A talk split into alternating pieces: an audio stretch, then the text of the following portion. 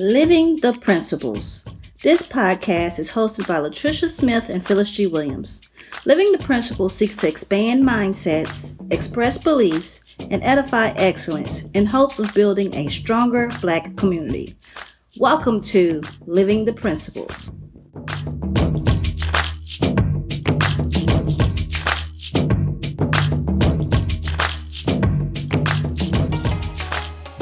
Welcome. I am Latricia, and with me is my co host, Phyllis. Hey, Phyllis. Hello, Latricia, and hello out there, difference makers. Today we have a special guest, Alicia Diggs. Alicia Diggs is a native of Philadelphia, PA, but currently resides in North Carolina.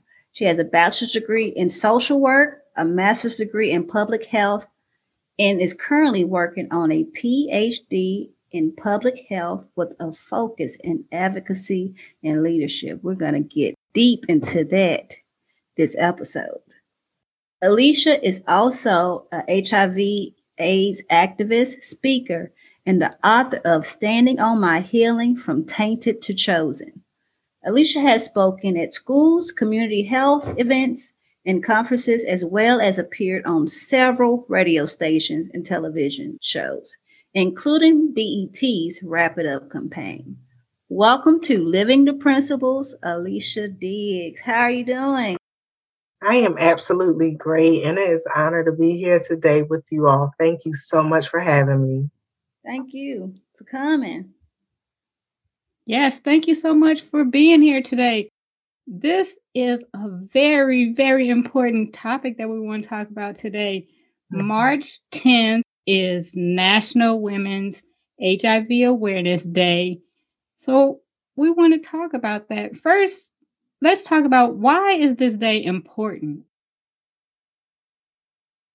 This day is important to definitely recognize all those who are living and thriving with HIV, as well as continue the education and support of preventing new HIV cases. So we definitely want to lift up our women. Women are 14% in population, but over 60% in new HIV diagnosis. So we want to make sure that, you know, the information is raised to our women as well as full all of our populations. Awesome. And Phyllis gave your your great bio, but one of the things she didn't mention is that you are a woman living with the HIV diagnosis. Will yes. you share a little bit of your story with us, please? Absolutely. So, I am a woman living and thriving with HIV. It's been 20 years. Originally, when I was diagnosed, I did have education on HIV, but I thought I was taking all precautions to prevent having an HIV diagnosis. But it happened, and I had a decision to make. Either I'm going to curl up in a ball and allow this thing to destroy my life, or I'm going to stand up and take a stand for myself, my health, and my community. And I did just that. Um, you know, years ago, as I started to tell, you know, my story of a woman living with HIV, you know, the question was always raised, well, how did you contract it? it's 2021 and um, not making light of anything at all, but it's truly not important how it was contracted or how I contracted it. The point is, is that I am living and thriving through it, making a difference in our communities and making sure that so many people understand that yes, HIV is still a thing while many of us are living healthy lives, it is now a chronic, manageable disease, but it is a disease that cannot be cured at this point. So we are managing very well, but there are still people who are contracting HIV for many, many reasons. Um, it was the thing of, you know, wrap it up, you know, use a condom, practice abstinence. And we understand that in our community, some of those things are not happening some people are contracting HIV for multiple reasons, not, you know, the mythical reasons of, well, they're promiscuous or they're drug addicts or, you know, whatever the cliches are. The main thing is that HIV is still happening. People are, are having lack of access to resources, to medication. And those of us who do have access to medication and resources, we try to share that with other people on how to stay in care and how to, you know, make sure that you're able to communicate fully with your physician. Alicia, as I hear you talking, I hear one phrase that you say. You say a person living and thriving with HIV. I really like that. Mm-hmm. And I think about some of the language that I use, and it kind of makes me cringe now mm-hmm. because we would say things like, "Oh, you know, you know, you got that stuff." We would use that type of language in the community. Like we wouldn't even say, we wouldn't even say the letters. We wouldn't even say the word. So, can you expand on the importance of using language and what language is offensive that we may not know is offensive? I'm glad you brought that up because I too was was that same person as well. You know, we didn't say, you know, you hear a lot of the language we're saying HIV. Well, then it was AIDS. Oh, you have AIDS. So anybody who did not even have an AIDS diagnosis, because HIV is the virus and AIDS is what develops once your immune system is broken down by HIV because the medications have advanced and many people are living like i mentioned but before the medications got as well as they are and people you know were not getting into care years ago then you know aids was the thing and it's like oh they have aids you don't want people to breathe on you you don't want to be in the same room with them and yes, I I can say that wow, once I learned, I was like, oh gosh, I'm so ashamed because I had the same stigmatizing language. Um, I had the same stigmatizing attitudes, and then I learned from other people in the movement, and then HIV happened in my life. So, you know, now I guess like you asked with the language, the main thing that is hindering people who are living with or affected by HIV is stigma people are going to talk about you regardless. It doesn't matter if you're HIV positive, if you're HIV negative, if you're tall, if you're short, if you're light, if you're dark. People are going to talk and they're going to stigmatize. And, you know, when it comes to HIV, because it is a sexually transmitted disease, mainly as a blood disease, it is stigmatizing. And years ago, when HIV came out, you know, before it wasn't called HIV. It had numbers, and then they came up with a name, and it was called GRID. And and I may need to be corrected, and I should have looked it up ahead of time, but gay related infectious disease or immunodeficiency disease. That's what it was. Gay related immunodeficiency disease. So it was called GRID. Once the scientists came up with that, then they realized, oh, this is not a gay disease. This is a human disease because now you have women contracting it. And then you have children being born perinatally with HIV. And, you know, and then the language of AIDS started to kind of, you know, hamper. And then there was the separation, HIV and AIDS. And then people were saying things like full blown AIDS. There's no such thing as full blown AIDS. That makes it sound like, oh, you can get a quarter of AIDS, a half of AIDS. No, you're either, there's either HIV or there's AIDS. People who are first, once they first contract the disease, when you first contract HIV, it is just that HIV. You don't contract AIDS, you contract HIV, the virus. And once that virus starts destroying your immune system, if you aren't on medication or your immune system just cannot fight it off, it can then start getting, it'll start deteriorating, and then it can develop into an AIDS diagnosis. When it is categorized as an AIDS diagnosis, we use numbers as we call CD4, which everybody born a human being has a CD4, which is our T, I call them my soldiers that fight off infection or your T helper cells. So with the T helper cells, when it comes to HIV, if your T helper cell count is under 200 and you are diagnosed with HIV, you then fall into the category of AIDS. That's when your immune system is breaking down so much to a point that you're developing the disease. So, a CD4 that is over 200, they consider that just HIV. Now, someone living with HIV can have a, you know, I was considered at one point a um, non progressor. And what that meant was this my immune system was fighting off the infection so well that I didn't need medication.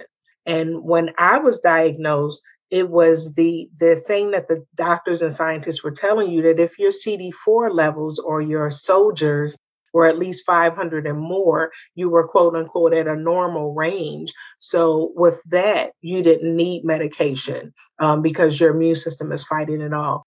Now, over time, with research, which is so important, the research has found, the science has found that it is better to get in care immediately and it helps you fight off that infection better longer. And this is another reason why people are living so much longer. Um, so the main thing now is um, to get right into care immediately, get on medication immediately. So, and I think I kind of went all over the place, um, and I didn't mean to because you did ask about language. you well, did. I got some language. I was writing down CD4 in numbers. I wrote down some numbers. So okay, you some numbers. Yes. um, thank you so much. Mm-hmm. yeah, and just to you know, kind of going ahead and elaborate on you know your question with the language. It's important that within the, as we say, the HIV community, are those who are either working in the field, those who are part of because they're living with, or allies, those that are supportive it's important to understand the new language when it comes to HIV because we never want to stigmatize anyone, make anyone feel left out, make anyone feel rejected. Um, so, all, everything that I said, all that to say is HIV has always been so stigmatizing because of its origin and because of the original language. So you may have someone, you know, like myself, where you know, years ago when I started telling my story, my story seemed to be a new type of story. Here, you know, I'm this woman that's married into a a long time relationship and then I contracted from, you know, my ex-husband and those stories weren't being told, but this was happening for years. It's just that so many people were not out with it. So, you know, once I started telling my story, yes, it was scary because, you know, I would hear, oh, that the AIDS lady, the HIV lady. And like you said earlier, oh, you got that thing. And, you know, and I would hear those conversations, the, you know, the dirty looks and and it's scary. But when you have a support system, it makes it that much easier. And when you're able, once you get your support system, it builds your confidence and then you're able to then educate people. So at one point, yes, I, I used to get on the defense when people say, Oh, so you have AIDS? And I'm like, No, I don't have AIDS. I have HIV. And, you know, and that was the very beginning once I was even able to just embrace and say, Okay, Alicia, this is a part of your life. But when I matured and I started to learn more in this movement, why get on the defense when people don't understand? You just help educate them. Don't get on the defense. If somebody said something incorrectly, you know, you just softly just educate them on the proper way to say things. Giving a quick example, like people who have um, mental or physical handicaps, like years ago, we would say, oh, they're retarded. Well, that's a complete curse word to a person that's mentally or physically disabled. So we don't say those things. And that's just giving an example within the HIV movement. And I like the example that you gave. I'm a special education teacher by trade. So sometimes I'm mm-hmm. like, yeah, that word doesn't mm-hmm. exist. Well, it exists, but we shouldn't say that anymore. We don't say it. Right. Yeah, so, yes. But um, so how do you continue to share your story? Uh, or why do you continue to share it? Well, I continue to share my story because I know it's not about me. When I embrace the fact that HIV is a part of my life in this way. I prayed and I'm like, okay, God, how am I supposed to share my story? And all of these people have all of these different stories. Everybody has a story. Nobody wants to hear from me. And, you know, spiritually, God said to me, it's not even about you. And it took me aback, and I was like, wow, it's not this thing happened. It did. And it was devastating for me when I got the news 20 years ago. But when I took a stand and made a difference and started making a difference in my own life by sharing my story, I realized I was helping other people. When I started telling, you know, this is who I am and this is what happened to me, you know, it was sadness, it was anger, it was all these different types of emotions. But once I started to mature in this walk, and, you know, people would come to me and it's like, Alicia, you know, I heard your story and you helped me because maybe they had a loved one who dealt with it. Or maybe they, you know, just found out that they were diagnosed. Or maybe they want to go get tested. So when I realized that even though something that the enemy meant so bad for me turned around for my good was helping so many other people, I just couldn't stop. And then as I grew in this movement and found out so many different things that need to be changed, like the criminalizing laws in all of our different states, North Carolina was able to modernize the North Carolina um, HIV laws. They were so criminalizing and they had not been changed since the 80s. So, you know, people were, you know, being criminalized for spitting. You can't pass HIV to anybody by spitting on them. While that's disgusting as it is, spitting in itself, but you know, people who were maybe getting in fights or having altercations with police officers, instead of being penalized for, you know, maybe having that altercation, it was more so the spitting because they're HIV positive. So they were really being criminalized for that. Or people getting into monogamous relationships and there's something going wrong one person's positive, one is not. And then once they break up, the one who is not positive is like, oh, well, they didn't share their status. Well, then that was a crime. And then people were getting locked up because somebody else got upset in a relationship. And it's like, how do you lock people up for a disease? Like it, it's just terrible. So you're seeing this disease and you're not seeing this person, which is why we had to humanize this thing. And the language changed to I am a person living with HIV instead of saying you're an AIDS person or you're an AIDS patient or you're the AIDS woman or you're the HIV. I'm not the HIV. I am a woman. So that's where everything started to get humanized because you know we had to really really crack down on the criminalization that was going on. Oh that's so cool. And it's part of one of our good news story because we even intertwine our story with mm-hmm. good news. I'm going to let latricia ask you some questions because i know she is eager to hear your answers. Yes.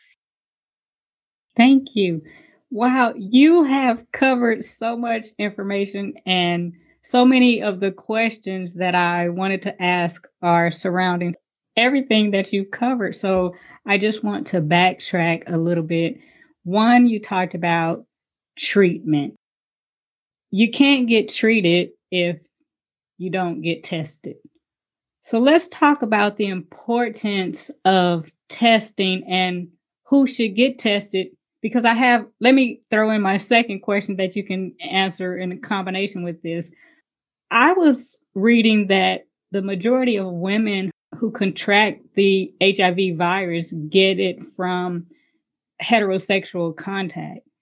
So my the second part of my question is should women who are in monogamous heterosexual relationship or monogamous relationships period mm-hmm should they get tested as well? And what is the frequency?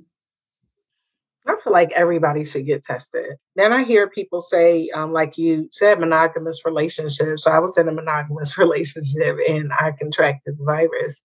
It is a loaded question. All of it is a loaded question. And I say that because you have women and men. Let's not forget about our men. I'm going to try not to be long winded with this, but when it comes to HIV, because of the historical stigma with it being a gay disease, when women contract HIV from heterosexual relations from a man, it is automatically assumed that the man slept with other men.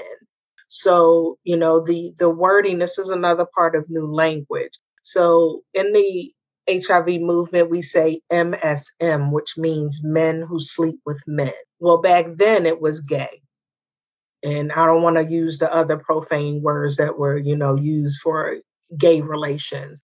or we now we say same gender loving. So you know, women who are who contract HIV through heterosexual um, relations, it's automatically assumed that the man is gay, and that is not always the case. It's not always the case that the man is sleeping with men. There are men who contract HIV from women. While it is not as common, you know, as vice versa, but it does happen. Um, so all of that to say, it's important for everybody to get tested it's difficult for women or men who are in abusive relationships. Um, we find that it's a high rise on domestic violent relationships because, you know, just I can't speak for the man, I can speak for women. But with women who are in relationships of that matter, you know, they may not even have a choice. So this is where you know, having a safe space or a safe person that you can talk to. And, you know, many people who are in those type of relationships don't. But aside from that, anyone who is having sexual relationships outside of just one person, it's important to get tested. It's important for people who are having sexual relationships to be able to be open to even have those conversations. I used to tell, you know, young people when I spoke with them that if you can't have a simple conversation about sex, then you don't need to be having sex. I can't sit as a activist, as a woman living with and tell them, use a condom. Abstinence, yes, use a condom. And yes, it's best to abstain, but I abstained as well. So all that to say, it's have conversations. The main thing is to be very open and communicative when it comes to STDs and protecting yourself and getting tested. It's scary because some people don't want to know. But having that conversation and knowing that it's a safe conversation, I'm in a safe space, that I have a support system, then definitely, you know, go get tested. And in doing so, I tell people if you're afraid to get tested, make sure that you have someone that can go with you, you know, someone that you trust. And nowadays, because there's been so much advancement, there are support systems within the medical field. So you have your case managers and your social workers that are going to be there for you, even some of your nurses. Now, not everyone has a good story with getting tested and getting the diagnosis, but the main thing is going to get tested and I'm going to stop there because I want to make sure that I'm answering the questions because I am so good for sharing so much information in one sitting. Listen, I'm loving it. I am learning stuff. So I love to learn. So I'm just loving every bit of it. Like I said, you, you said a lot. So I just want to go back to something else you said. You said that there are people who are in relationships where one person had HIV and the other person didn't. And you also talked about stigma. Let's talk about the stigma associated with a person who has the diagnosis and they enter a relationship with someone. Now, we already talked about having the conversations about getting tested, but what, what is the conversation like? And how do you make someone feel comfortable that it's okay to be in a relationship and still have sexual relations without. Passing the virus to your partner? That's a very, very good question. And to be, I guess, to be safe and be transparent, I'm going to um, talk about me because I can't speak for everyone else. Everyone's situation is different and how they approach it and have conversations. Some people feel that it's best to tell your diagnosis immediately for me, when I was diagnosed and, you know, and I started to feel a little bit more comfortable with the person that I am, and I decided to start dating again, I would wait anywhere from one to three weeks to say something. And we would just be in conversation. There would be no touching, no kissing, or anything like that, just us getting to know one another. And then when I felt like we were getting close, then I would, you know, share the news and I would be terrified. And every single time, yes, I got rejected. Um, sometimes it was nicely, which I don't know how you nicely get rejected. But then there were times that, you know, it was devastating. When I say, you know, nicely rejected, I wouldn't get a phone call again. And then there were times like someone literally said to me, Ew, you have that thing and you didn't tell me. And I felt really bad and I felt hurt and embarrassed and, and just the dirty feeling, the negative feelings that I had towards myself begin to come back. So once I really got a little bit more stronger, you know, I would share and people say, well, how would you start that? Well, a lot of times when people are talking, they start to tell the type of work that they do. So instead of saying the work that I did to get paid for, I would say, you know, well, I'm an activist, you know, for HIV. Wow, how did you get into that work? And it's like, well, I'm a woman living with HIV. But before I would say a woman living with HIV, I used to say I'm HIV positive. And then you know, and I would give them a moment. And a lot of times it would be like, oh, wow. Um, so tell me more about that. And it would be a teaching moment. And I would give them the opportunity to make a decision to further a relationship or even a friendship with me. So I found it best for Alicia to be open in the very beginning that eliminates me getting any feelings.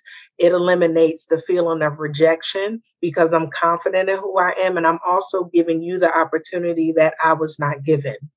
So I think that, you know, having the conversation um, helps to educate the next person.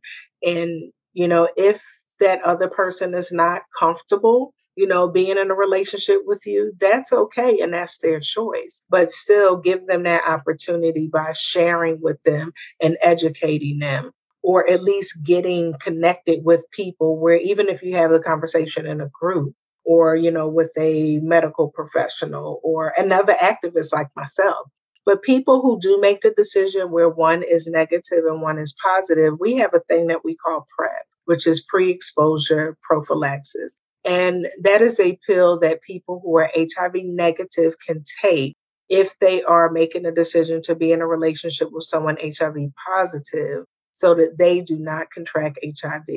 Even, you know, people who are HIV negative, both in a relationship, but you know, maybe that's not monogamous, and they want to get on PrEP to make sure that they don't contract the virus that's something available. Um, so PrEP is something that's available. It is a one-time pill that you take every single day, and it comes along with labs and staying, you know, in the care of a physician. But those options are there.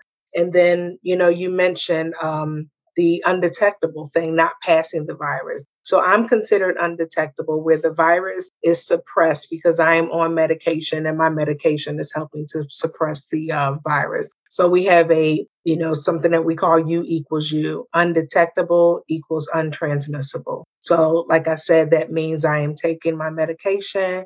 I'm in care. The virus is suppressed. I cannot pass the virus to my sexual partners if I decide to have condomless sex. So U equals U um, is a very, very hot topic. It's a very, very important topic. Some people are not in agreement with U equals U because not everyone can reach an undetectable status who is HIV positive.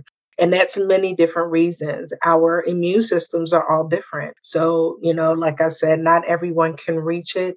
But what doctors and scientists are doing is trying to make sure that medications are updated and people are staying in care. I hope that answers. Yes, it did. It did. Wow. I'm telling you, I'm just learning stuff. It is just wonderful. I have just one more question mm-hmm. of you. Well, let me see if Phyllis wants to go. I don't want to be monopolizing the whole thing. So, um, and I have one question too. You can go, then I'll go after you. Okay, so I wanted to go back to the treatment piece since we're talking about women, I wanted to talk about how does HIV affect women in general and Black women in particular? Hmm. So, how does HIV affect Black women? I think I probably need a little bit more elaboration. Do you mean as far as like on an emotional? So, kind of elaborate a little bit more of how it affects women. What do you mean? Because of the makeup of a woman's body, there are different ways that it can impact her as opposed to men because of the gynecological system, because of having children, breastfeeding, and those mm-hmm. types of things because of the body makeup of a woman. So, how does it impact a woman differently than a man? And then, as far as Black women specifically, all of it. So the physical, the emotional, and and I guess women in general, I guess it affects all women, but does it affect black women differently? That may even be a question. Maybe it right. affects all women the same. Mm-hmm.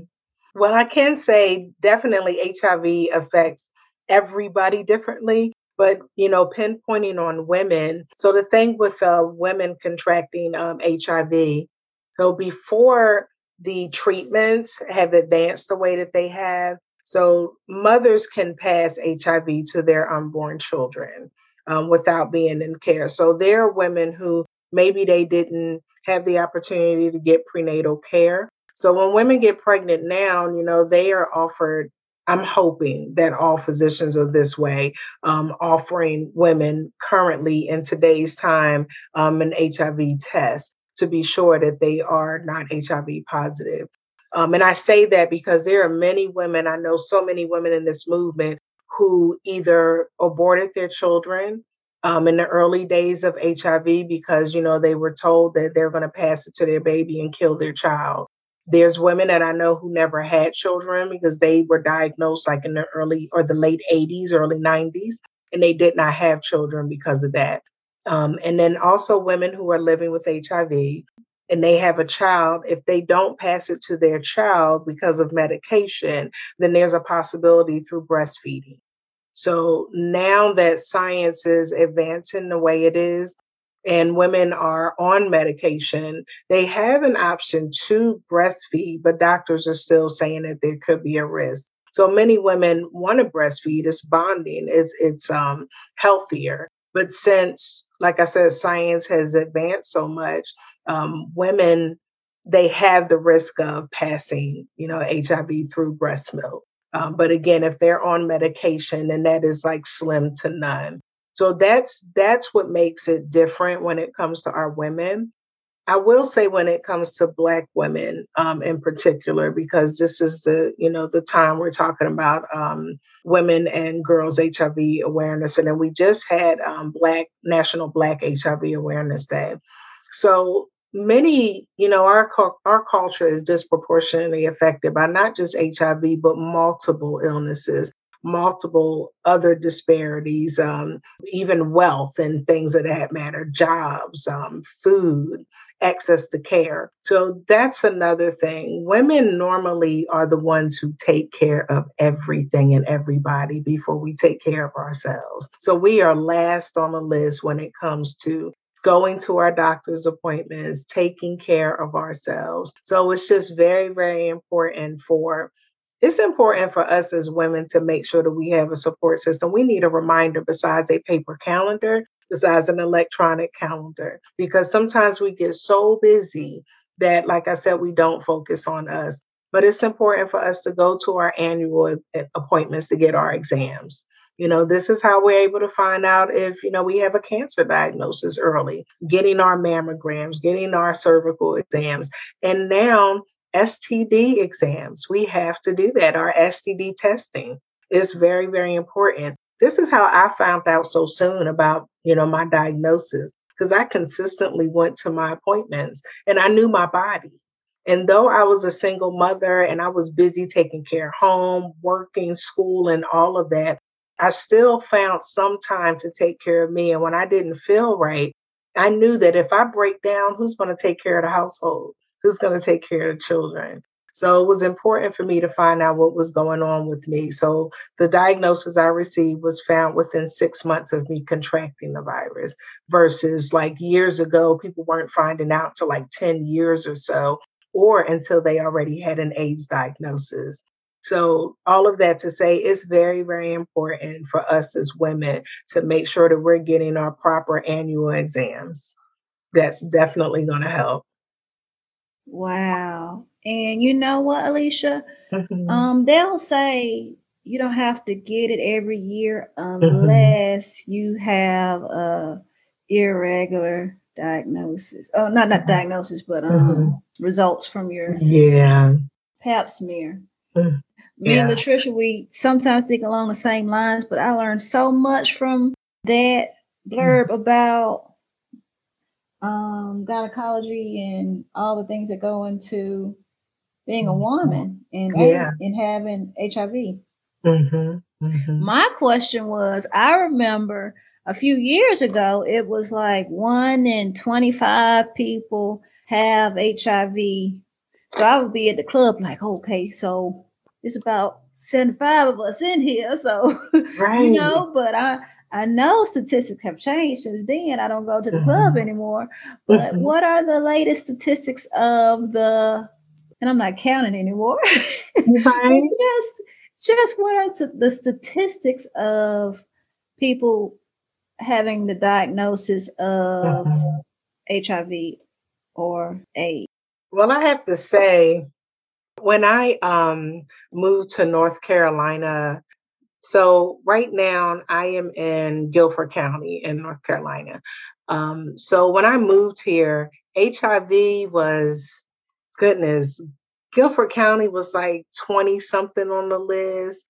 And then, you know, maybe like 13 on the list. And now we're like number three on the list. So, all that to say that um, there's more than instead of like the one in 20 people, it's more like one in seven people living with HIV, one in seven who don't know their um, their diagnosis. There's over goodness in about 2018 there was an estimate of like over 36,000 new HIV infections that occurred in the United States. Now, when it comes to statistics, it takes them a couple of years to gather that information. So we're talking 2018.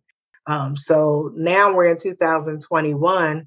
Those numbers, I can't say that they double, but if we're talking one in seven people not knowing their diagnosis, and you're in a room of 100 people, well, one in seven of those 100 people don't know, you know, their status. And over time, as medication and science has advanced, yes, some of the cases have decreased. I think um, I heard about seven, there's been like a 7% decrease um, compared to like 2014. But still, you know, it's still a lot. So even if we decrease that and say, if we're in a room of 10 people, that's one in seven. So at least out of 10 people, one could be two of those people could be HIV positive and not know it. So the rates are still going up while they're not going up as drastically as they used to. I'll say that the highest prevalence is in the South. And me being a Northerner, even though I contracted HIV while being a Northerner, I still thought that there were better resources and stuff because I knew back home there's access to so many different things. So, STD education, activism wasn't a part of my life when I lived up north, but I still knew that there was so much access. So when it came to being diagnosed here, and I saw how people were not able to get in care, like me, I've never had issues getting in care and getting access to what I needed or what I wanted as it pertains to my health. But I noticed so many people do have that issue. And, you know, if you look at like HIV prevalence um, for the South, if you look at a map, normally it's colorized like in the reds or like a orange or something like that and it's always red in the deep south the bible belts. And it's unfortunate that the south is that way when it comes to not just hiv but a whole lot of things which i guess is why us as northerners would be like oh the south is slow. But when i moved here and i realized what this slow meant it meant access to things. Because in my younger days, you know, in living up north, when I heard the South, I'm thinking farms and all of that stuff. So when I moved down south in my early 20s, I was shocked because, you know, I just I didn't know it was as urban. You know, I really didn't. It's such a misconception unless you do your own research. But when it comes to these um, to STDs and not just HIV, like herpes is on the rise. Syphilis is back on the on the rise and gonorrhea. So all of these STDs are really on the rise. And now that we've been caught up in this pandemic, people haven't been able to get tested because of fear of going to doctors because they don't want to contract the virus. We've been physically distancing. So, you know, I probably it's 2021 now. I'm guessing in the next couple years, we're going to see some different rates when it comes to all of those diseases. Yes, yes. Um, that's why I named this um, HIV is still a thing. Yeah. And you, you, I'm so ready to call you Dr. Diggs. You're gonna have to let us know when you defend you. your dissertation because you explain things so well, Thank and you. I just understand it so much better when you give us an explanation. We Thank normally do something called a principle challenge. Mm-hmm. Um, before you give us the principle challenge, can you tell our listeners where they can find you? Yes, if you're on Facebook, you can find me at Alicia, A L I C I A, Luv-Lee Diggs. And Lovely is L U V L E E. And then my last name is Diggs. Yes, I'm lovely, but my lovely is because my family calls me Lee, and I always write love, L U V. So that's where the lovely came. So it's love Lee. um, I'm sorry, just you know, me and my silliness. But um, that's on Facebook. On Instagram under Healed Lee. I stand on my healing. So my nickname is Healed Lee, H E A L E D L E E. That's on Instagram as well as on uh, Twitter. And I'm glad I have this near me. So I wrote a book and it is entitled Standing on My Healing From Tainted to Chosen. And that is my memoir there's maybe a chapter or two that's about my life as a woman living with HIV, but this is really my life story from the age of three to I think 43. So um, it is standing on my healing because that's something that I was told spiritually to stand on my healing. And at one point, I thought I was tainted. And when I got educated and embraced who I am, I realized that I was actually chosen for this work. So that's where my title comes from. All right. Yes, I like it. Thank and now I, I, get it. I was I get it. and uh, what would you like for the listeners to take action with? What is the principle challenge? Principle challenge. Live them out. The principle challenge is to get educated, get tested, don't discriminate and stigmatize against people, embrace love them, and let's build unity. Absolutely. And I believe you do um, participate or practice Kwanzaa. So you know that's a principle, and we we live the principles all throughout the year, not just during Kwanzaa. It yeah. was such a joy having you on Thank the you. show. Thank and you. we look forward to staying connected. Yes, absolutely. Thank you all so much for having me. If there's any questions outside of this, feel free to reach out to me. We will. Thank, Thank you. Thank you. you so much for being here. My pleasure. Awesome. You all have a good day. You too. For our next section, open your heart, ears, and mind as we spread the good news. Not rumors, not rubbish. Living the principles, we spread the good news.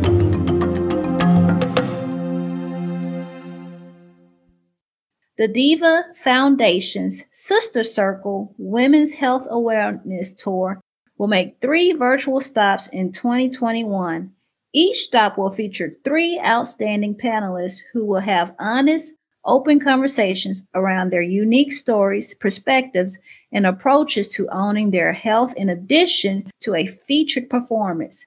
The first stop will launch on March 10th, ding, ding, ding, 2021 which is National Women and Girls HIV AIDS Awareness.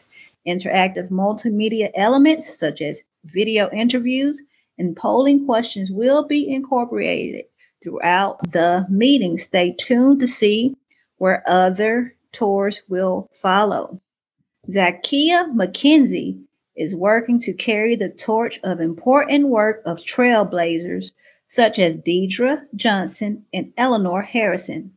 In 2018, she co founded an organization called Ending Criminalization of HIV and Over Incarceration in Virginia, or ECHO VA. The objective is to change the racial bias laws that are unfairly used against people living with HIV. It's like Alicia looked at my notes, but she did it. So she touched on it in the episode. So good news, there are people working on stopping that. Dasia Taylor is a senior at Iowa City West High School who was once interested in becoming a surgeon. Taylor decided to develop sutures that would change color if the patient's pH level alters, making it easier to indicate infection. Taylor, who once struggled with putting on a glove properly at the beginning of her class, is now on track to win $25,000 and participate in the final competition. That's $250,000. So there are young people who are working on health science. That concludes our good news.